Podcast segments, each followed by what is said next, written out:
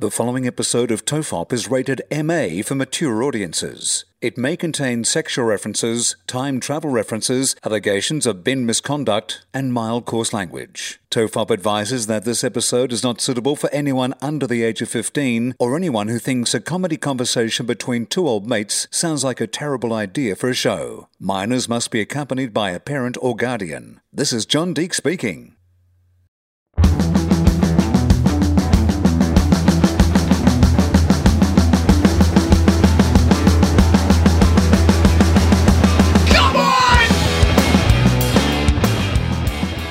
Say this is Tofop in three, two, one, and then I'll I'll start. This is Tofop. In, Hello, everybody. No, no. this What? is this is Tofop in three, two, one, and then I'll intro. So, Okay. So you're counting me down. Okay. Oh, all right. Okay. Go. This is no. this uh, is so, wait, I'll give you the signal. This is Tofop in three, two, one. this is Tofop in three, two, one. Everyone relax. This is Tofop. I'm Charlie Clausen, and this is the last Tofop of 2021. Finally, Finally, it's come to an. Now we've saved the best for last. Uh, it's not very often that we've uh, we we've had this man on the show many times in our live performances, but this is the first time he's actually sat in on a podcast. Do you know what a podcast is, Mister John Deeks? well, it's kind of like an interview, but it goes and and you can sort of hear it everywhere. And uh, and people who who are out of work uh, put it together who think they they can't make it on radio. Um, they actually record something that very, and so there's like a million podcasts, and about three of them are actually listened to, including Tofop. Yeah, that's exactly what it is. Uh, you summed it up perfectly. It is. It's actually it's a marketing technique from Rode to sell a lot of shit, which they have so much done. So every Rode podcaster in the world uh, has been sold, and it's it's all wonderful. I'd like and to- a good Australian company. I'd like to thank Rode for the RodeCaster that we are currently recording Tofop on, and thank you for support over the last couple of years. And I tell you now, um, every voiceover I've done in the last five, six, seven years has been on a Rode podcaster, including all my Channel Seven stuff, all my JB Hi-Fi stuff, uh, the crap I do with you guys, and everything else has done been done on a Rode podcaster. Each and every one of them has been bought by me, and supporting a great Australian company. And people say, Dixie, tell us about your audio, you know, gear, like because they go to. Uh, you know, Rolling Stones, or they go to some great guitarist and they say, "Let's break down your gear." What have you got, Dixie? I say, I've got a two hundred dollar Rode Podcaster connected via USB into my laptop. that's it. Uh, yep, that's it. Far out, really? Their their marketing strategy was pretty brilliant because I just remember a friend of mine, a podcaster, saying, "Hey, you know, if you get in touch with uh, Rode, they'll set you up at the deck. You just need to sort of thank them on the show." And I thought that can't be right. Sounds too good to be true. But sure enough, got in contact. They sent me the RodeCaster. Wait a minute. You mean you don't? You? Oh, darn! Oh, darn it! What? Can I say, Charlie, that um, I haven't seen you in person for some time, Mm. and you are looking very handsome with some uh, facial uh, fluff Yeah, there, I- fella. yeah, I normally have and some Is it looking a bit white there as well? Yes, I've entered the badger period of middle age where I am a man with dark hair, which means that greys show up uh, more easily. And in my beard, for some reason, it's decided to gather the grey not all across my chin, but on the left and right side of my chin. So I have a little black pretend flavor saver, little Satan beard. And and what does the the bubby think of your beard? Uh, she likes it. It's funny, Dixie. I've had a beard or facial hair for most of my adult life. It's only recently I was shooting a couple of things up in Queensland where they wanted me to shave, and I haven't seen myself without a beard in a long time. I don't like it. I saw it and I was like, it's it looks. It's kind of like when you have a piece of furniture that sits in one part of your house and it sits it's sat there forever.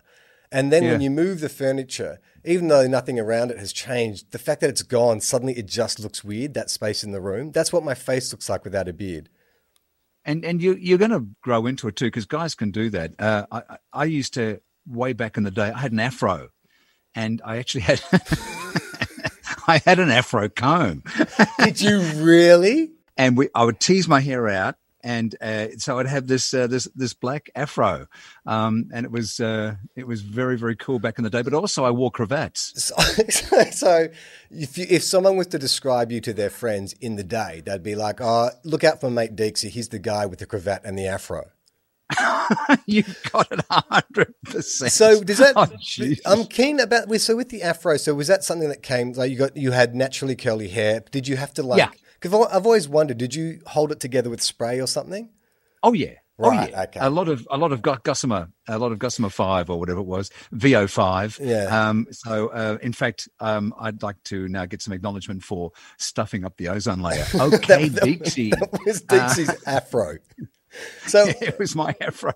so we're talking late seventies, early eighties kind of period. Oh, so, funny. I'm talking about about four weeks. No, um, no, you're right. It was. Uh, no, it was, yeah, it was So the. yeah. were, were you more? So I, I think of the seventies afro, and it, and I see two kind of genres or two subcultures. One is the disco afro. Were you like an open shirt, white suited disco afro, or were you more the Yes. Wolfmother, Led Zeppelin kind of big Oh, shaggy please, hippie no, afro? no, no, no, no. I was definitely the oh red. Yeah, I was disco disco stew afro. really. Uh, That's a- definitely. that's amazing. it And- was. uh, you, I mean, so you look. Here's what I'm noticing about getting turning into an old man, is that I'm noticing now that trends that I grew up with, like when I was a teenager, like fashion trends and musical trends and stuff, they're all repeating. And I remember I used to hear that from like my parents or my older siblings in the 90s when I was a teenager. It was like, oh, that band just sounds like, you know, they're just doing Led Zeppelin or that band's just doing the Beatles or, or whatever it is. And they're like, shut up, you know, old man, you don't know what you're talking about. But then here I am now 30 years later and I'm seeing like, you know, kids, teenagers walking around in the same clothes that we used to wear. And it's like, oh, it is all cyclical. Each generation wants to think they created it, but no, we're just repeating what went before. What I like is the fact that now in in 2021 22 we are the kids are loving music if they like it they like it i don't give a shit if it's abba they don't care if it's acdc they don't care what it is if they hear it and they like it Bucks Fizz notwithstanding, um, then they will absolutely uh, embrace it. Whereas back in the day, it was Yeah. like, you know, you, you're a Sharpie or you're a mod, Right. you didn't like ABBA or you liked ACDC. But now, it, like, because when I used to drive my kids to school, I'd put on an album every, every week and uh, we played in the car, whether it be um, ACDC, whether it be Steely Dan. So it was a l- lot of genres of music which uh, they really now love. But the kids today, they're much more open to uh, to hearing it. And I think maybe it's the sampling has helped as well because there's a lot of that. Yeah, I grew up with older siblings, so uh, I was brought up in a lot of bands from like eras before me. I was actually I did a whole uh, episode of Tofop with Stephen Gates that people can uh, would have heard by now about Get Back, the new Beatles documentary, Yep. and Yep, I was yep. saying how uh, it has totally like I was with the Beatles. I'd sort of come in and out of like being a fan and not. You know, they're so they're so kind of commonplace. It's sort of like you feel like maybe a bit overexposed or you know everything there is to know about the Beatles, whatever it is, so you lose interest. But that documentary has sent me back down a rabbit hole and it reminds me of when I was a kid sitting on the floor in my living room with all the vinyl of like, you know, my parents' vinyl and my older siblings' vinyl. Mm. And having that experience of like looking at the album cover and then putting something on, and this looks a bit like, oh, Yeah. oh, this looks a bit scary for me, but you know, then that's Iron Maiden or whatever it is. And I wonder if like kids, like That experience must be different now because it, you know maybe they're finding a band online on social media or something. But it was it, I don't know. The, to me, the sort of tangibility of being in the car with your dad and he puts on Steely Dan or whatever it is. I, I don't know that that culture exists anymore.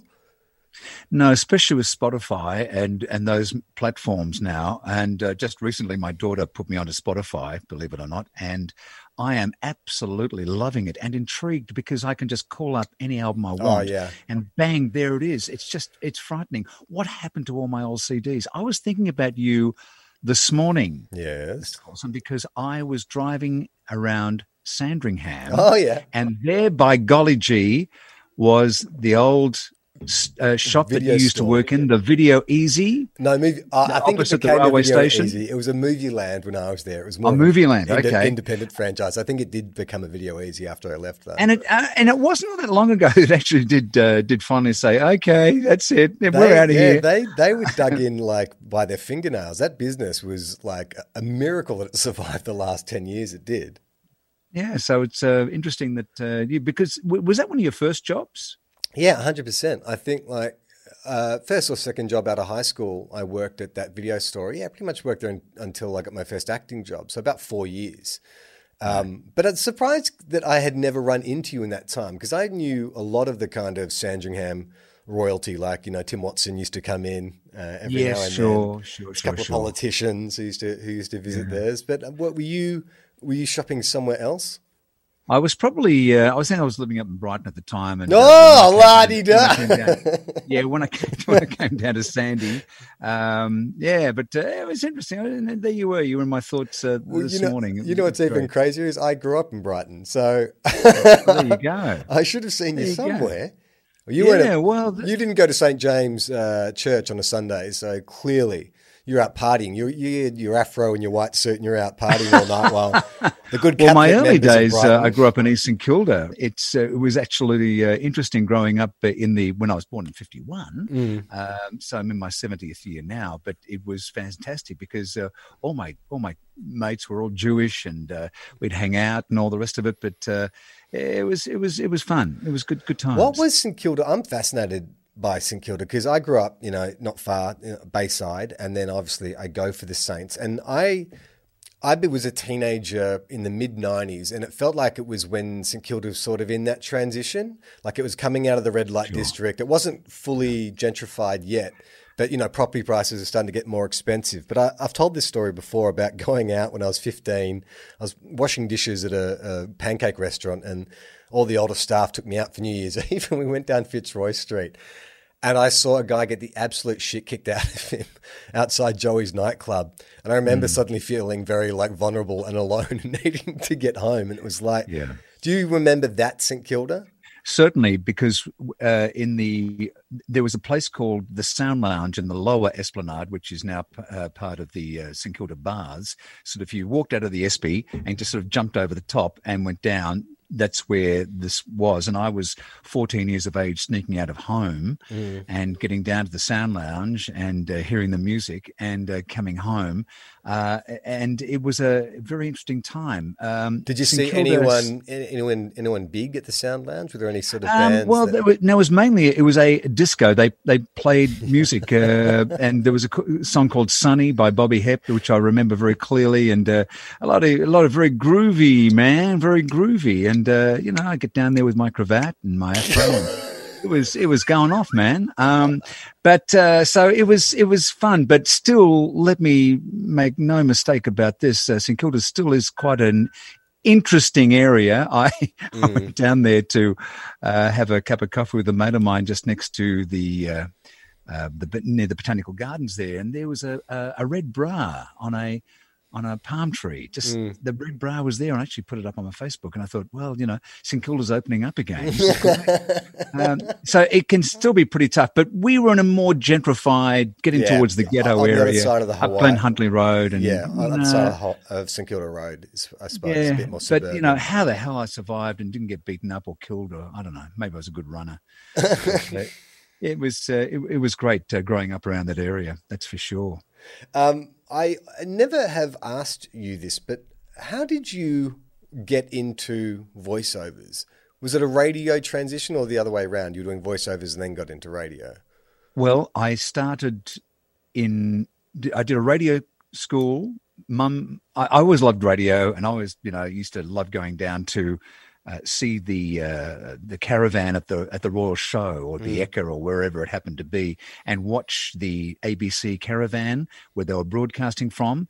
And I was about uh, ten at the time, and I saw them. They had a uh, this table with a hole, and the microphone stick came up, and there were microphones hanging off it. And I thought, that there's a good idea. So I went back home, and um, I bought a hole through Mum's kitchen table Is this true? and put a is this true put a broomstick up through and got uh, other bits of wood and toilet roll holders and put it on the edge i thought i had a little studio and mum's come in and i mean i've sort of hacked out this hole right Yeah. and uh, mum's come in and gone i said she said what have you done i said i've got a radio studio now bless her heart to her credit she said well, dear, I think that shows a lot of initiative. I'm just going to get a doily and put it over that hole, and we'll put a nice pot plant on top of that. Didn't go mad, didn't go crazy. She just mum. went with it. Isn't that fantastic? That's great. That And and that studio still sounds more high tech than the one we record Tofop in. So So, I mean, long story short, she got me into a radio school. I've uh, 3AW. I failed that radio school because I couldn't read. I'm dyslexic, Right. and uh, that was a problem. And Right. so didn't know 1950s. In the 50s, dys- dyslexia wasn't. Uh, couldn't hardly say dyslexia. Wasn't recognized, wasn't as understood as it is, of course, today. So uh, I went to another radio school, got a gig. The dyslexia wasn't hardcore. It was it was there, but it was enough. But, but I just need to pause for a sec. My, is dys, dys, dyslexic. I can't say it either.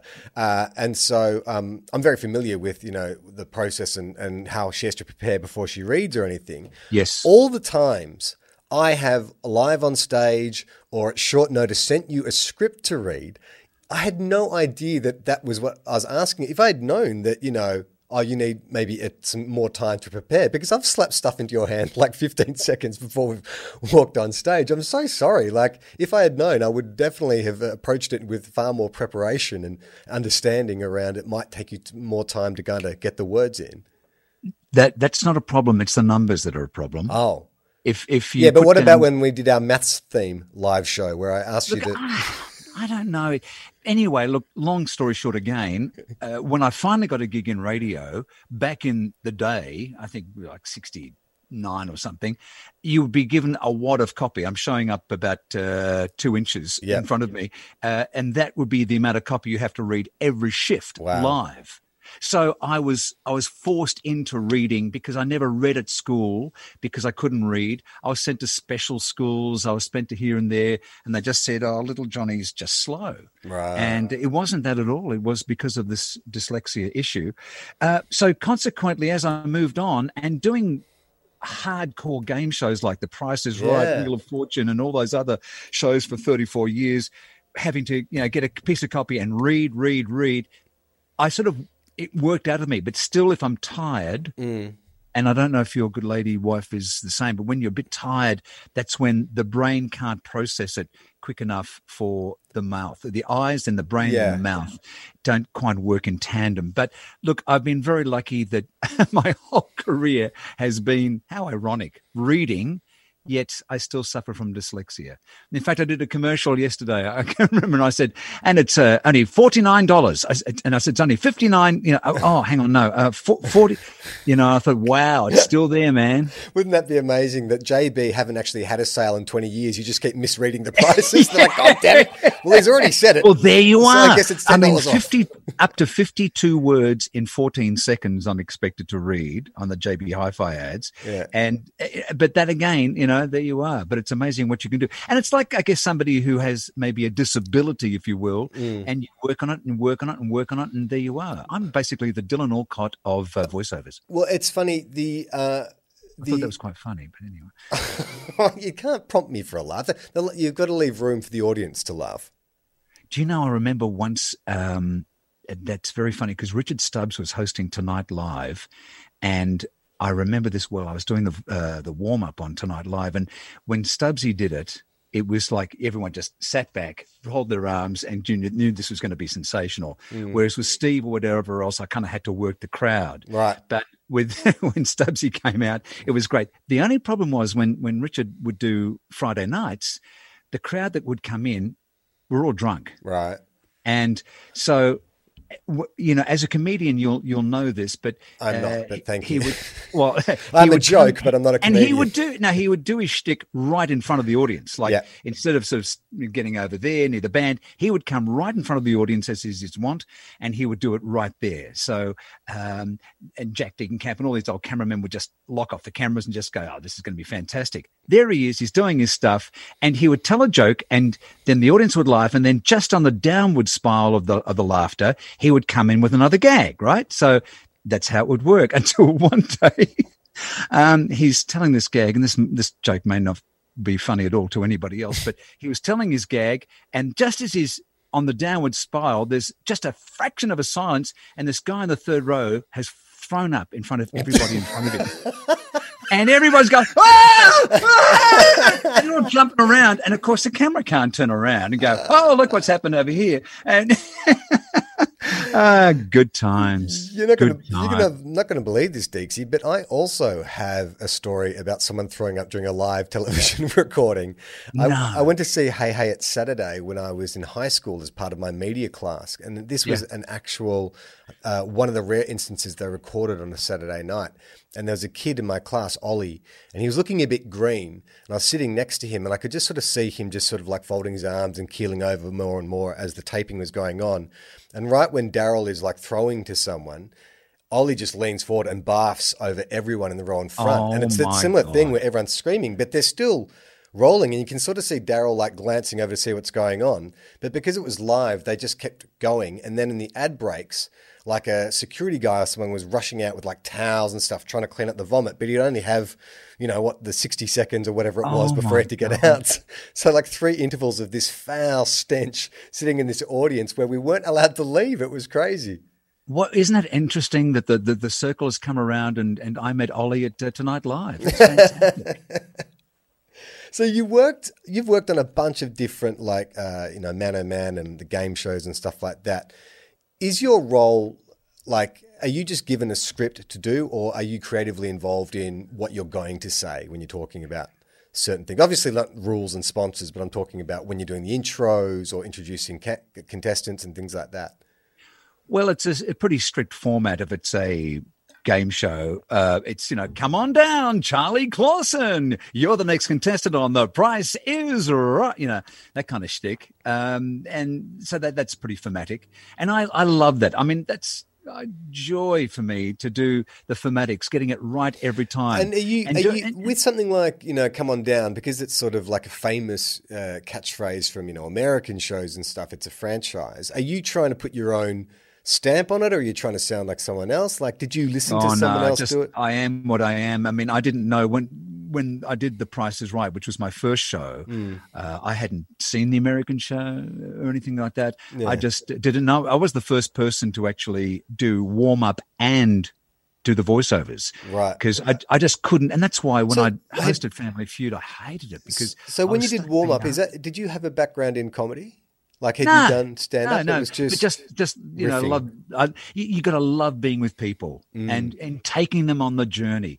Don't be funny because if you're funny, then you then you got to tell somebody to be quiet. They go, oh, hang on, but he's funny. No, well, so I was. I never tried to be funny. right. Um, I would just play with the audience and have fun with them, but know that they were an integral part of the production process and that my job was to to lead them through.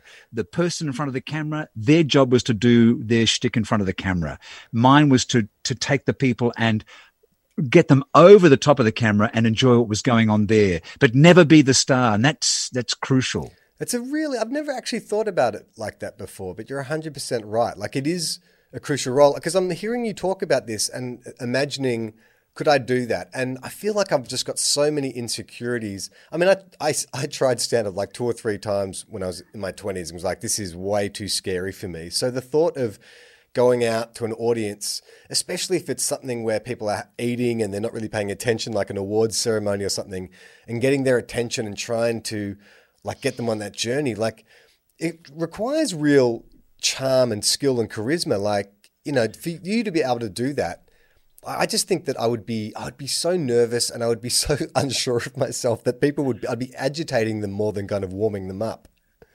Yeah, well, look, I'm very, very lucky, Charlie, that I've never really felt nervous in front of a crowd, whether it be 100,000, whether it be Wow. 10. It's just, I've been, I enjoy people and working with people who uh, were working in front of camera who were frightened of the audience, who would, would just basically run away, uh, was very interesting to me because. Yeah. But, but my job was always to support them. And I had such a great time working with such wonderful people who were so generous, starting with Terps, Ian Turpie back in the day, where uh, you just love the guy and you want him to succeed.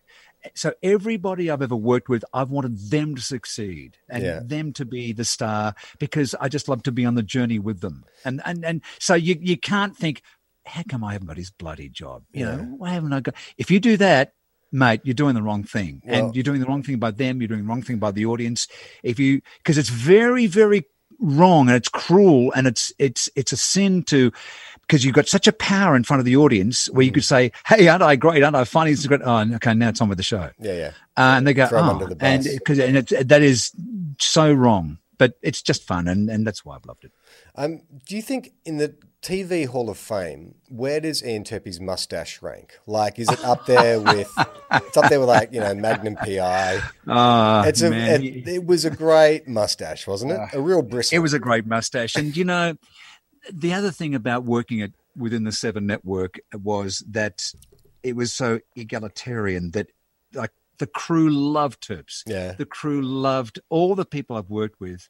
Um, Andrew O'Keefe. I mean, the crew loved him. I mean, we started doing Deal or No Deal. It was supposed to be for 13 weeks. You know how it runs. You know, it was 11 years.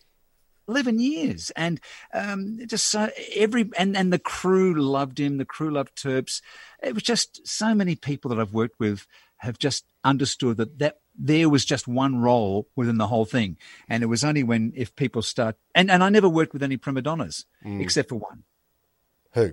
Name them. uh no Okay. no because no um but it, and it was a very very bad eight months of my life but i uh, he's he's gone now and i don't want to speak badly Um, I had no idea that Ian Turpie, because I grew up in, you know, I was a kid in the 80s, and so I always saw him hosting the game shows. But then when he sort of moved away from that and he went back to being like the song and dance man, and I saw Sure, like all well, those clips of him, it's like, oh my he's an God, I had no idea. Yeah, that's exactly right. and he's an he's an entertainer, and he like me, you know, could just uh, well, except I can't sing or do what he does, but I mean, he he just loved people, loved entertaining, and just loved being uh, uh, out there with this guitar and doing whatever. It was so great when Roy and HG sort of just gave Oh, him that new wasn't it? Yes. life. Like, You know, that is, uh, and so many people's careers have been rejuvenated over the years, and and and that was just wonderful. It was very very sad when uh, when Terps passed away. He's godfather to my oldest actually, and uh, uh, you know we were very very close. So yeah. Anyway, Uh, so can I ask you as well, anything. with Man Oh Man, Yes. because I actually worked in that studio. I think Blue Heelers. We shot across from where that where, where the pulpit was. Um, with those guys, were they drunk or was it just the women who were drunk? oh, the women were drunk. I mean, Yeah, but the was- guys as well, the contestants, did they have? Was it was it just like a party, No, or it no, was no, like no, this is the TV It show. was, it was a strip night. It was a um, a night where uh, the girls would be bussed in. They'd have cheap champagne on the way in. They would come into the studio. We would continue to ply them with um, uh, terrible cheap champagne, and they would be off their face. And then the blokes would do what they did, and and the poor host, oh god, I'm not Rob. forgotten his name, Rob Rob Guest. Guest, a wonderful guy who who had such a wonderful career on stage. Yeah, serious You know, Les Mis and all the rest of Yeah. it. And I'm thinking, this poor bugger, his manager has obviously said, mate, you've got this game show, Channel 7. Do you want to do it? I think it'd be good for you. And I'm thinking, and and Rob would like, he'd share his dressing room with me. I mean, you know, what am I? Nothing. And and so he was just such a beautiful soul.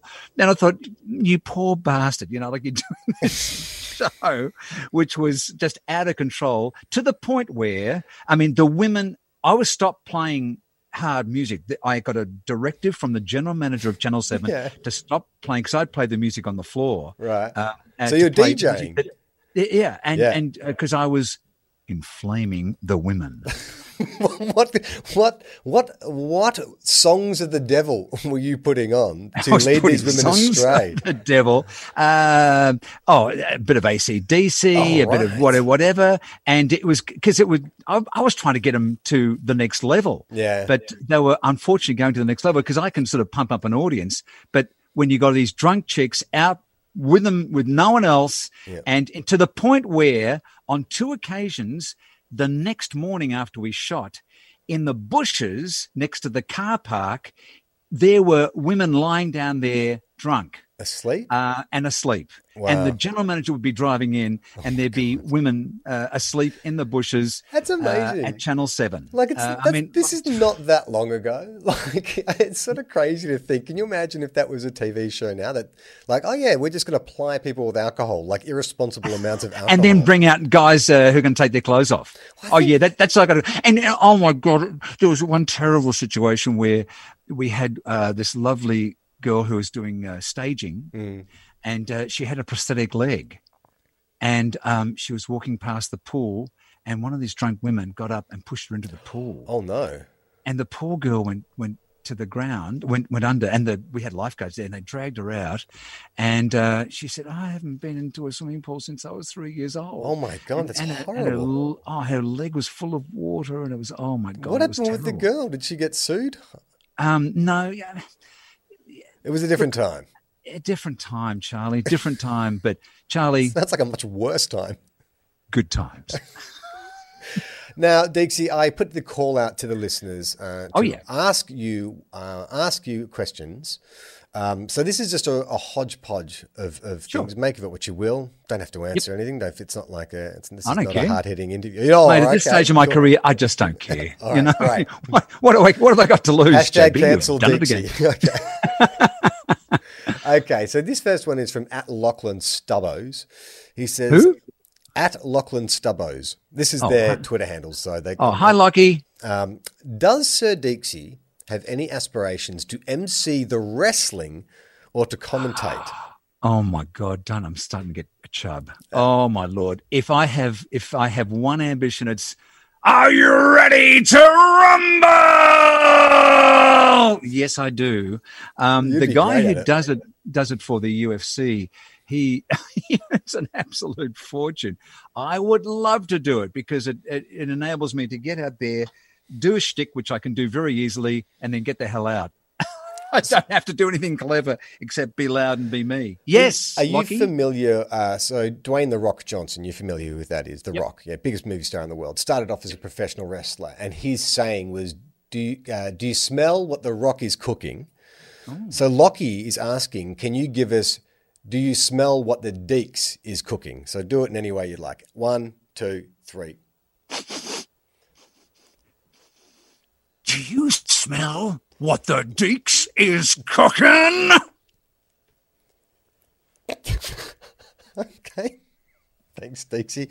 You really are up for everything, and that's what I love about you. No- I mean, no email goes unanswered, no request goes unfulfilled. It's just, I'm so happy to school, have you. I'm Old so happy to have you as part of the Topher Fund. Like, I, I can't understand why sometimes. I don't. I understand what we get out of it, what the audience gets out of it, but what do you get out of it? I get out of it uh, the fun, like, you know, being on stage with you guys.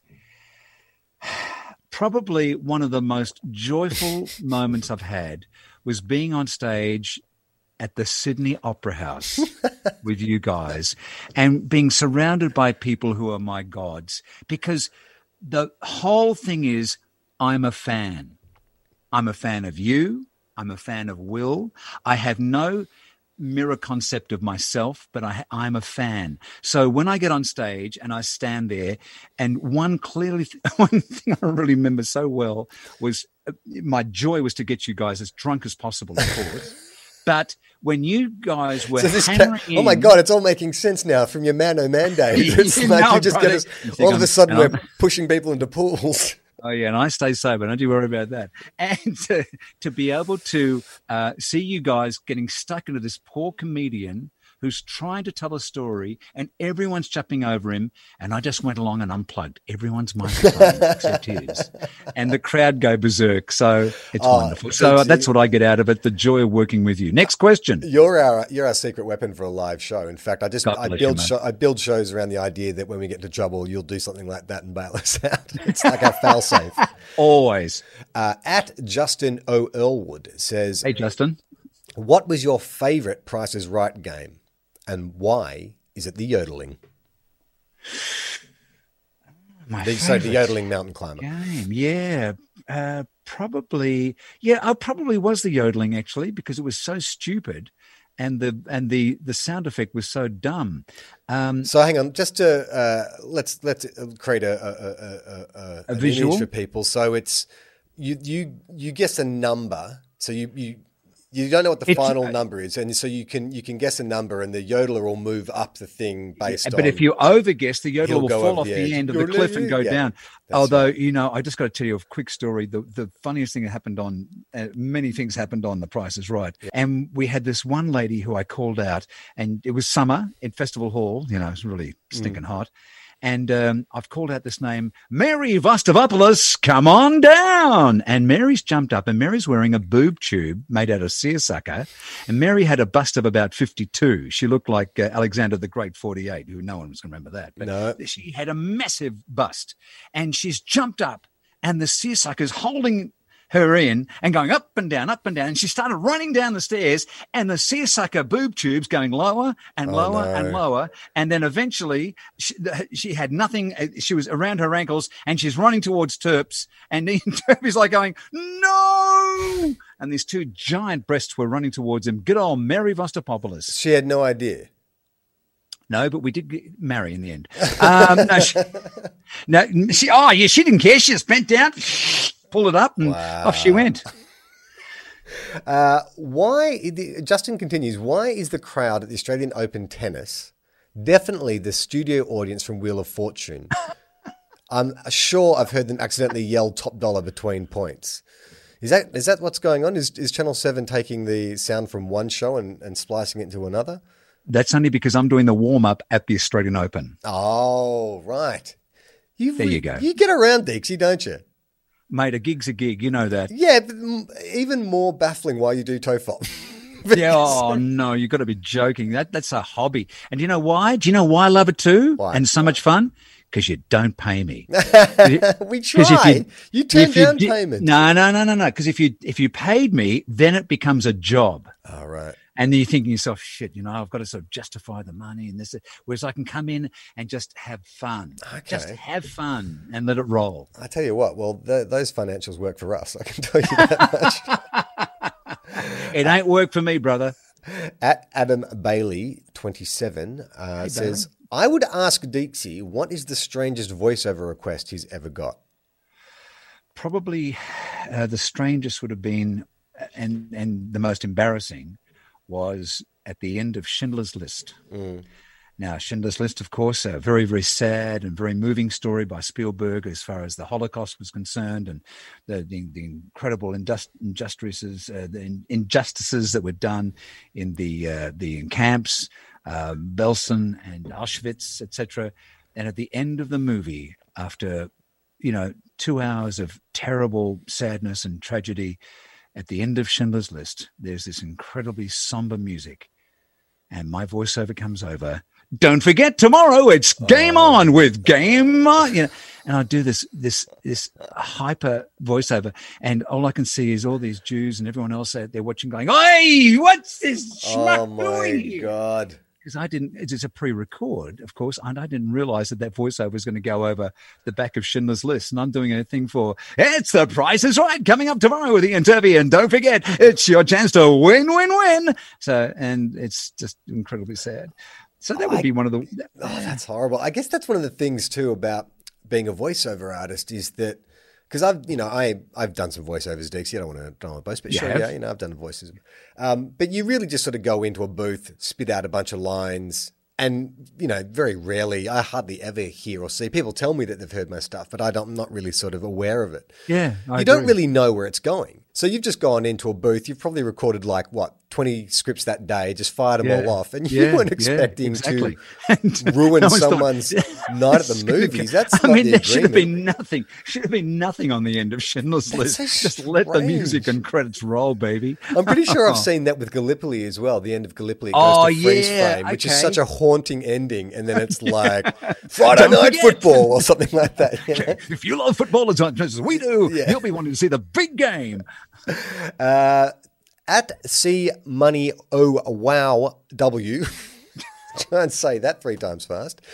Uh, Deeksy, firstly, you bloody ripper. Second, can you, you. do a dramatic reading of Mr. Tickle or any other chilling children's book? Love your work. Please do every live pod. You're the star of the show. I concur. C Money O Wow W. Aren't you lovely? Thank you so much indeed. That's great. What do they want me to do? Uh, okay. I've got a little fill in. So I've been uh, reading Iona um, uh, bedtime stories, and I've just rediscovered the Mr. Men books, which I, I Yeah, remembered fantastic. enjoying as a kid. But I read Mr. Tickle, and I don't know if you have read Mr. Tickle I lately, have. but the message is terrible for today. The idea that you should just go around like putting your hands on complete strangers. Uh, and so I. Wait a minute. You mean, wait? That's not good. No, Deeksy, Oh, not anymore. It's not the 70s anymore. You don't have your afro and your white suit anymore, your cravat. Where's my cravat? I uh, and so I. you know, it- the next time we do Tofop, I'm going to wear a bloody cravat. Oh my god! Next time we do a live show, can Yeah. yes, fantastic, and platform heels. Excellent. Um, but I did a dramatic reading of Mr. Tickle because I said if you actually read the text in a Mr. Tickle book, but you do it in a slow, ominous voice with scary music, it sounds like a true crime podcast. So. We've already done that, and so I, I, I we won't retread new ground. But it did get me thinking about other children's books that I have, you know, loved as a kid, but now as an adult, I'm like, "Mm, I don't know about the message of this. So maybe that's something we can do some bonus content. Is we get you to read a children's oh, I'd story love to. in an ominous tone with some haunting oh, music. that'd be that'd be fantastic, Mr. Tickle. Uh, we've got some more questions, Dix. Are you okay to stick around a bit longer and Absolutely, bro. I don't even know why I said that like it's fucking radio, like we have anywhere to go. I'm so sorry. I'm just trying to impress you. I know you're a real pro and all that of kind of stuff. Oh, this is a good question. This is from uh, It's Mr. Rhythm. Hello, Mr. Rhythm. Now, I believe he's a he's a drummer and a drum teacher. Uh, that's what Rhythm Ah, refers to. excellent, excellent. Um, not his conceptual cycle. Huh? The rhythm method. The, Is that like a is that like a Malvern Star? No. Conception, birth, child, conceiving, having Oh, babies. The rhythm okay, he's had method. a baby. No, and he's a drummer. Let's just start again. He's, He's a a drummer. drummer. All right. He says, at the live Tofop at the Opera House, you borrowed my wife's pen and you never gave it back. Do you still have it? Bloody oath. And it's uh, it's almost run out. So come to the next one. Bring the missus and tell her to bring more pens. Uh, this is a nice question and something that we uh, really should say. Uh, Merry Christmas to all the Tofop listeners out there. Thank you for another year of support. Uh, we've enjoyed your company. We hope you've Is this sponsored, by the way? Um, no. Oh, no. Yeah, maybe. I can't remember. I don't see what we do. Hang is, on, you you own and run the thing. If Yeah, you, do you have a sponsor? But we no, but Sam takes care of all the business stuff, and so we periodically have. Who is sponsors Sam, and why is he getting percentage of this? Because he like makes sure we make money, so we can we can continue Well, to do the uh, Sam show. hasn't called me to ask if I can do any commercials for it. What do you mean commercials for Tofop? Would you do commercials for Tofop? Of course I would. But that means I have to write something. I'm very lazy, Dixie. Well, just give me bullet points, man. All right. Yeah, that's good. You know what? This is if this show is famous for one thing, it's coming up with big ideas that we Being rehearsed? that Not. we, that, we- that we never follow up on, and that is definitely something that we should do. We should definitely utilize your amazing voice to sell. I would love to, would- and and let me tell you, I will contribute my talent. There is no need to, you Just know. Wondering how happy to best it. utilize it though, because what I mean, what is it? What is it? Are we getting that JB Hi-Fi hyper excited Oh no, we can't do that because JB won't let me do that. But um, we can, you know. What do you mean? What anything. JB Hi-Fi have copyrighted your enthusiasm? Absolutely, yes. They have bought my enthusiasm for five years. But what does that and Let me tell you, I- that'll be when I'm 73. Uh, it'll be run out. So you can't do a, a JB style delivery on other on anyone else's. I mean, Well, look, the deal is I can't do obviously. if I do anything else, um, yeah, I can't sort of do uh, something that is. I couldn't do a Harvey Norman or one of those sort of things because it'd be, you know, it's obviously a conflict. no, no. But in terms of like, is like the, the the style of like, if we got you to do an ad for Tofop and it was like, you know, Tofop is smashing their prices, you know, and then we just run through blah blah blah. Could you do it in a JB Hi-Fi style, or would you be like, nah, I don't want to bite the hand that feeds, or they might have like some kind of copyright infringement on my enthusiasm? no, no, Charlie, I'll just say straight out no. yeah. Say no to that. Say no to the ad. Okay, I, all right. I, I couldn't. I couldn't do that, but I could do uh, other things. And you know, Charlie, I'm not a one-trick pony, man. I know, I, mean, know. Hey, look, I wasn't genuinely don't- asking if you do the other. don't like that. just I tell was me just one curious thing, if it's like because you've got I've such got other dis- stuff I can do, man. No, I know that, but you've got such a distinct voice, and those ads are so familiar. I'm just interested to know. Oh yeah, so what are the? Because it's different when you're an actor. People see your face. So of course, if you're the face of Commonwealth Bank, you're not going to do Westpac. But voiceover artists can sort of like walk between the raindrops a little bit. Maybe not direct competitors, but you know, in the sort of same field. And I'm just Charlie, wondering. when cravats come back, I'm doing the ads for you. and don't think they won't because everything else has come back, mate. What, what's wrong with cravats? Do you think we could get sponsored by cravats? That would be that seems to be the perfect solution. If we get a cravat company that wants to sponsor us, Hey, but I want a free you get- cravat. Yeah, cravat. of course, you'll get a free cravat, and we get you and we get get some money for the show, and- we get free ads as well. I don't know, it's a win-win. I think there's, All right, but no look, tell that. tell tell whoever these overlords of yours are that you know get onto Deeksy. Yeah, okay, sure. All right, This guy's getting twenty five percent of the action. I don't know what's going on. Anyway, twenty percent, but you know. Anyway, uh, this question is: What does Deeksy want for Christmas? Heartwarming. um, what do I want for Christmas? Well, gee willikers, um, I. Uh, Christ, is- when you're sort of seventy plus, you kind of You look good for seventy plus, by the way. I God would not you, put mate. I would not put you over sixty-five. yeah. Thank you. Um, but I, I, I really Maybe uh, sixty-seven. no, sixty-five. what would I want? What would I want? Uh, I really want a Roger Federer hat. What's that? You know the RF hats you get at uh, Uniqlo. Um, No. you probably don't go shopping. Clearly, you don't go shopping. No, I Um, went to the Uniqlo clothes. once. I got a I got a t-shirt. Yeah, t- Uniqlo's sensational. Um, but uh, there's a there's a Roger Federer. Let This me just ask my- show is not sponsored by no, Unico. That's my girlfriend. Okay. Yeah, what do I want for Christmas? I don't think you can, I say it, can Yeah, go on. Is it R-rated? Yeah, go on. It's all right. It's Tofop. Yeah. Say anything. What do I want? Um, I don't know, Johnny. I don't know. All right. Okay. Um, I'll tell you what. I'll show you. Uh, Deeksy's just a, uh, left his a lifetime supply of Uh, heroin? What is that? Viagra. Vi- Viagra. All right. That'd be great. Okay. Well, if there's any uh, Thank you. And as you can fans out there, see, uh, the the bubble pack's only got one left in it. So yeah, some more were Viagra would be great. for New Year's Eve, or what's the deal? If the cravat doesn't work, the little blue tablet's going to ring it home, baby. that was very romantic, Deeksy. Uh, this you. is from What am I turning you on, am I? this is from Bill the Beer Guy. hey, Bill. What is it that electronic retailer JB Hi-Fi is accused of doing repeatedly? Again? Yeah, what are they, what is it? What have they done again? Again. They've done it again. The prices are so ridiculously low.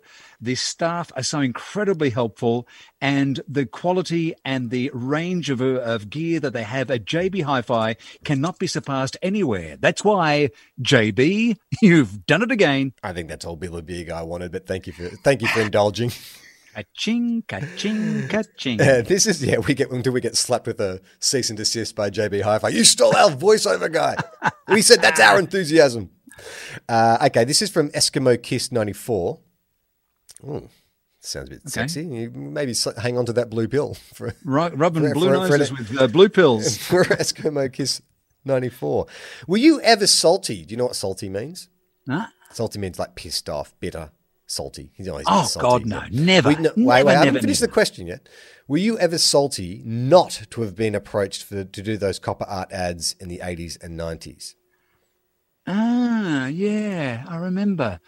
Um, that was Pete Smith. Pete Smith Um, speaking. Yeah, my uh, my nemesis. Yeah, is he your nemesis? He's lovely. He no, he's a lovely guy. Lovely, lovely guy. I mean, do you ever sort of like you know you're on, you've got you've got like a big client on the line that's like, oh no, they went with someone else. And you're like, Copperart. God damn it, Smith, not you again. oh, get you one of these days.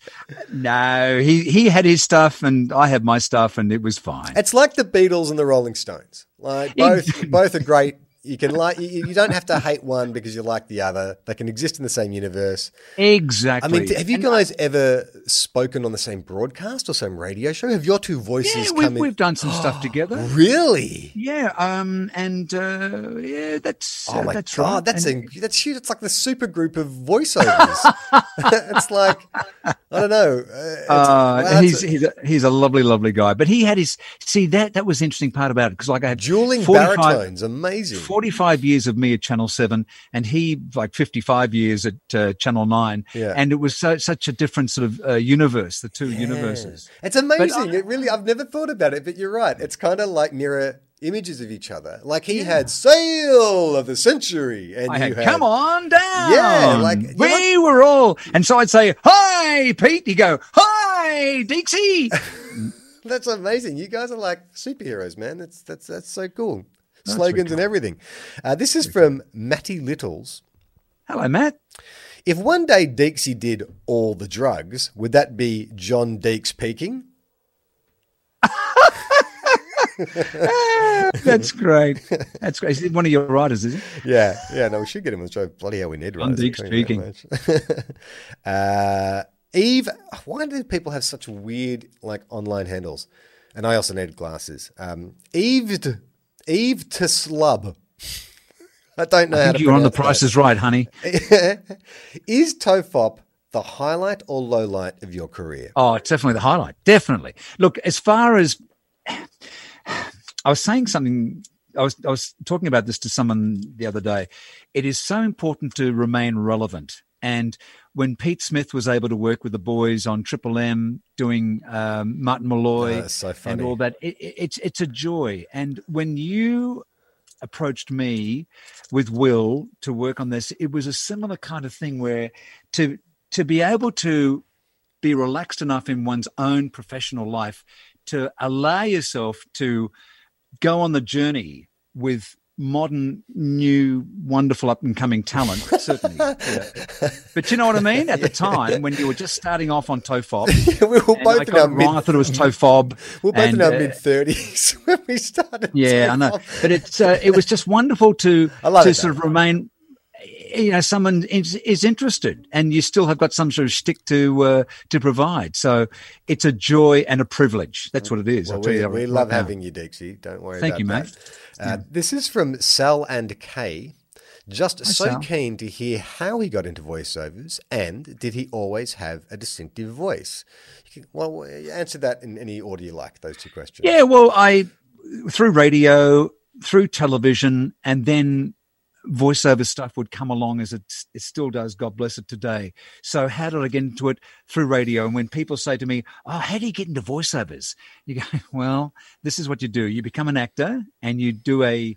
a hospitality course at the same time and um, so one can pay for the other well you know you're going to need to get some money in and because most of the voiceover people like yourself are working actors Mm.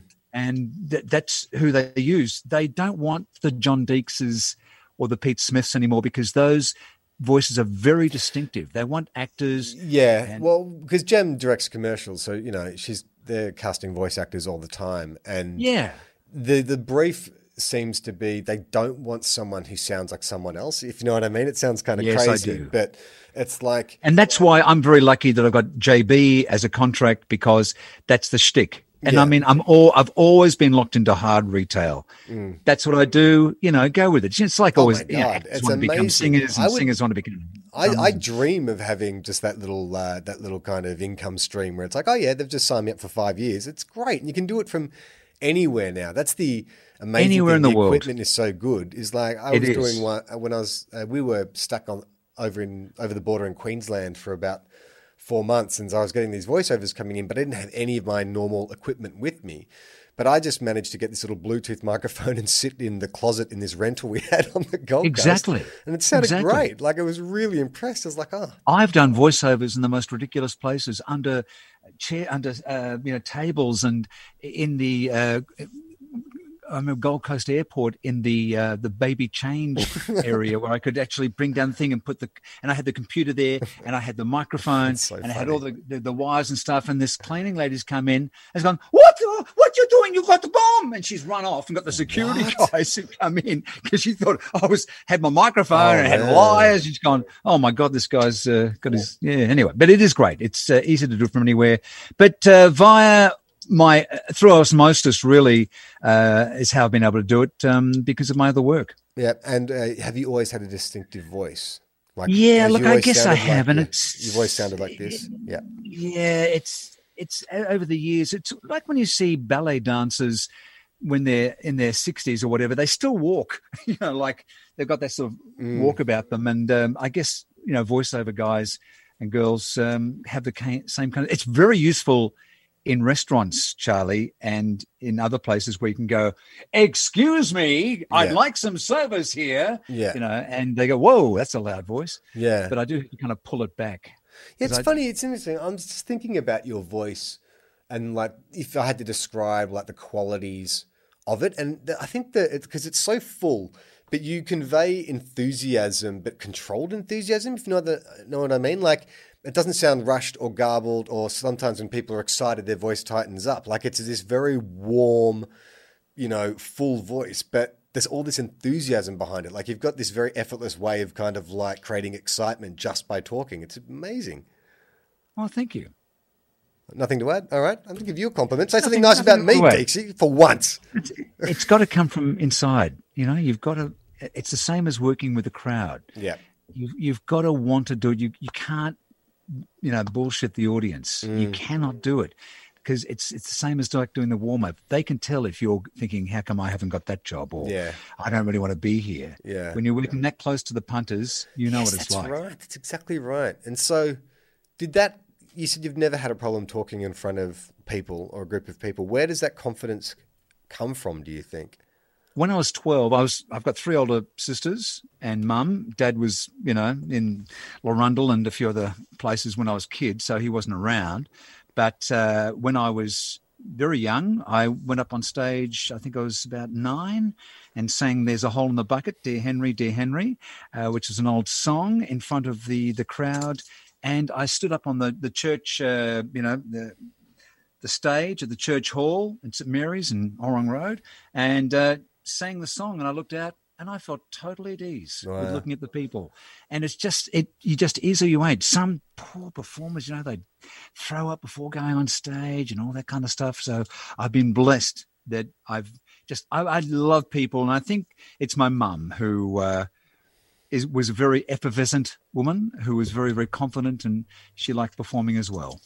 I, my mate Osher, uh, who I do a dad pod with. You know Usher? I know Osher, um, but he's told he's described it like He's a you know, great singer. He's very I public. He's very public about his, you know, he's had his mental health issues over the. Oh, years. Usher. Osher Günsberg, yeah, Oh, I thought you said Usher. not Usher. I thought you were joking, but right. Did you No. genuinely hear Usher? No, Osher. Osher Günsberg. Usher. Oh yeah, he's got. I've read his book. Right. Great. Yeah, but he um he often has described that you know when he was feeling so out of control or anxious, Mm. being on stage in front of people like thousands of people where he's got a microphone and they have to listen to what he says is actually a way of controlling his environment. It's the one place where he didn't feel nervous or scared was like well no because now I actually have control of this crowd you know I can make them do what I want or listen to me or whatever it is Oh, okay. Hmm. Well, he's a he's a good guy, and he's been very open about his issues. And um, again, that's one of the wonderful things about uh, the, the the 2000s that we've been able to come to grips with and uh, acknowledge. Uh, Hello Highwater would like to know who Hello, your favorite voiceover artist is. Do you have a favorite? Is there someone that influenced you? Oh, Or gee, um, don't have to. look, I, you know, you, you sort of go back and you hear people, the old actors from back in the day. Um, they're great. Sa- Samuel Johnson Oh, a yeah. bit of a favourite of mine, and he gets a lot of work. And, he and he kind of established the kind of modern tone of the did. voiceover. Like Yes, that's he what they all sound like now. It's funny because when I recorded my demo, I remember that I was sort of talking like I do, sort of fast and enthusiastic, and she was like, "I just want you to slow it down and come closer to the microphone." She said, "You actually Mm. have quite a deep voice." Which I think is kind of better for the kind of ads you're going to be put up for.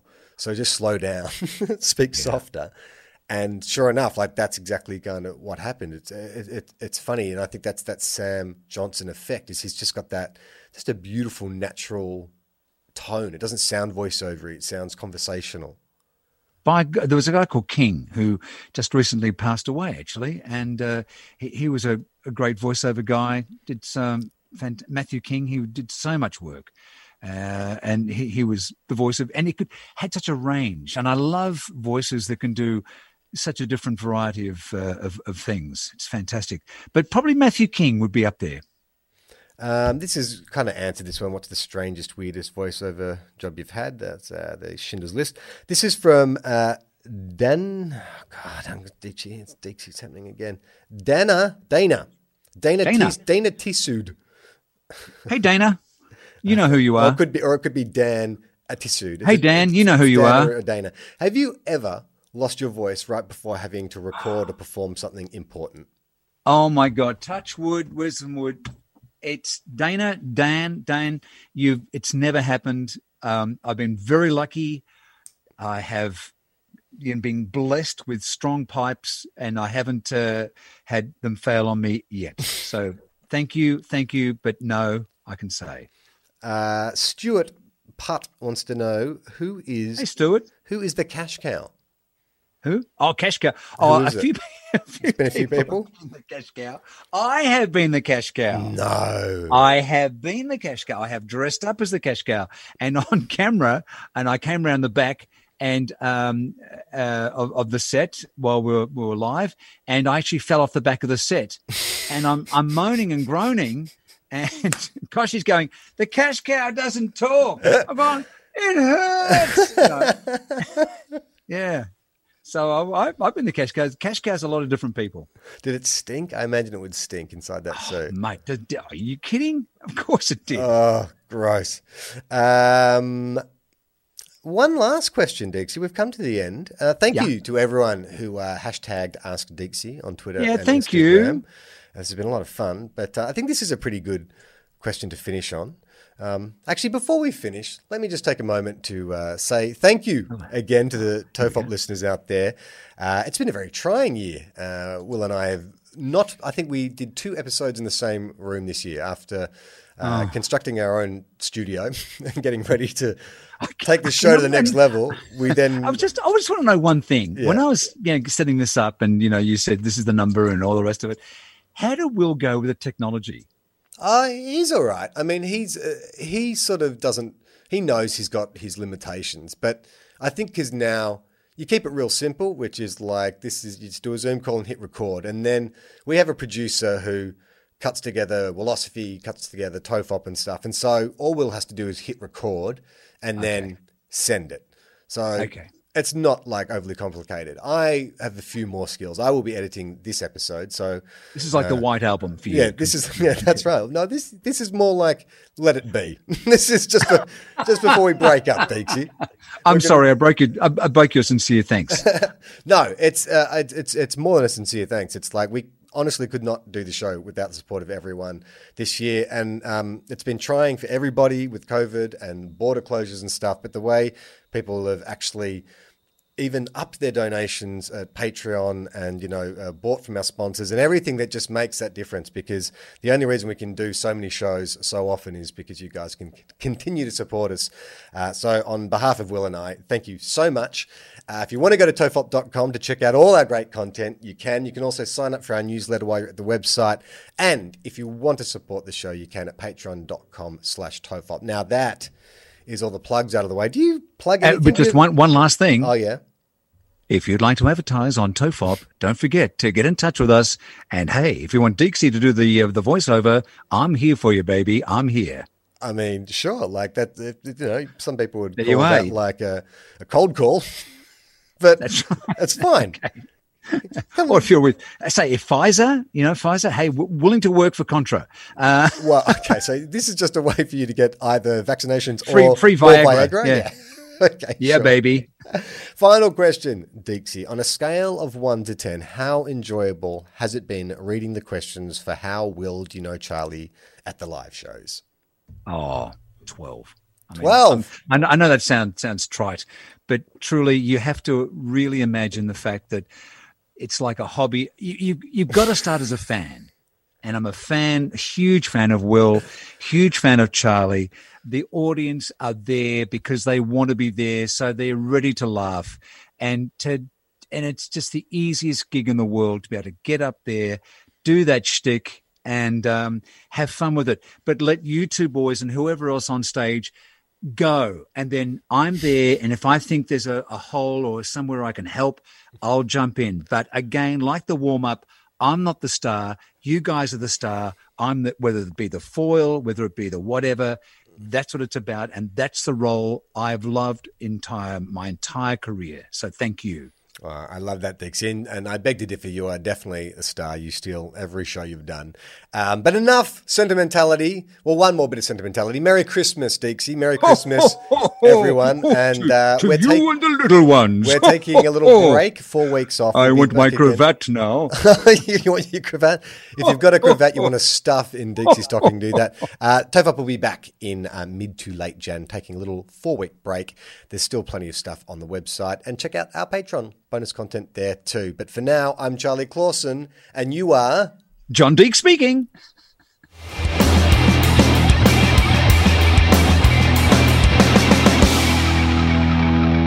How long? Not long!